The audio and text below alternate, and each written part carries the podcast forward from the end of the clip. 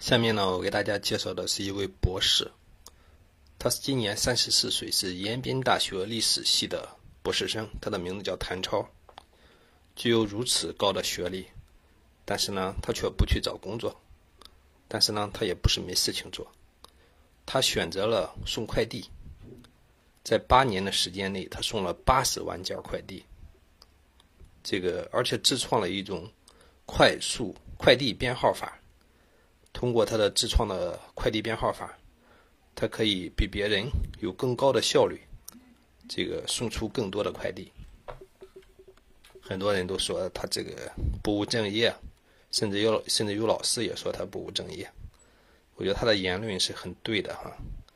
他是这么说的：“他说只要能够产生生产力的发展，那就是一个好博士。”他自己自认为比那些坐在办公室里。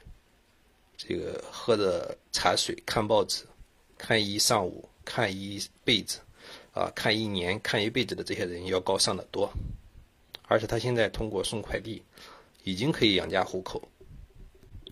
当然，他也有自己人生的规划。他计划毕业之后去高校求职。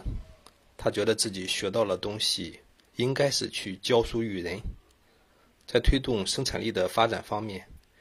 有自己的一点点贡献，他也希望自己的学术和理论能够得到一定的传播，可以修身齐家治国平天下。你觉得他脑子有病吗？实际上，我们简单帮他算一下哈，八年送八十万件，一年的话是送十万件，啊，一年工作这个十一呃，现在快递实际全年都在工作哈。平均一天的话也得送两三百件，这个送这个送货量也并不很大哈，因为很多快递都是这个送货量。如果说送到一件的话，可以提成两到三元，这样的话一年也有一个二三十万的收入。秋孔呢是特别喜欢跟这些人进行聊天的哈，这个至少给我送快递的这些快递员，大多数都是认识我的。因为呢，我他们给我送到家的话，我一基本上都会给他们这个倒水啊或什么的，或者跟他们聊聊天儿。然后呢，大家也愿意与我分享他们赚了多少钱，大约是什么一个情况。这个我自己有一些那种就是相对来讲学历不高的朋友，询问我自己该去干什么的时候，我给他们推荐的工作大多数是去这个送外卖。这个我告诉他们为什么要送外卖哈。送外卖，你就了解到，就是你在送外卖的过程中就能知道，这个哪些行业是比较赚钱的。这个你能了解到某一块区域的一些情况，然后呢，在你再次选择的时候，就能找到，呃，这个比较好的这个方向。这个正好也有一个打台球认识的一个，就是基本上没有多少学历的小伙伴儿，我称之为小伙伴儿，实际上一年在一起也打不了三十台球。聊天的过程中，然后呢，这个他让我帮他推荐工作，我说你去这个送外卖吧，这个他就真去送外卖了。然后呢，我几乎每每周都会给他打两次电话，然后就问他各个行业是怎么样的，干什么更赚钱。他送了半年外卖之后，他自己竟然间就去开了一个馒头房，就专门卖馒头嘛。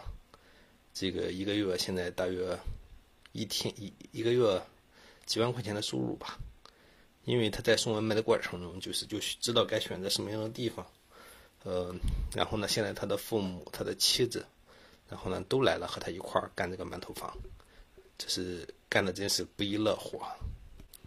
嗯，去年的时候，哎，应该是今年早些时候我们聊天的时候，他说他准备在济南买一套房子，这个，但是呢，他现在有没有买哈？因为最近这一段时间没有聊过。我觉得他很有可能没有买房子，因为毕竟这个济南的房价现在涨得太变态了，这个这个飞涨的二零一七，让人难以想象的涨钱哈。这个都说房价要跌的时候，也不知道哪里来的力量。反正很多东西我也不方便说，你懂的。祝愿我们的馒头哥早日买上房子吧。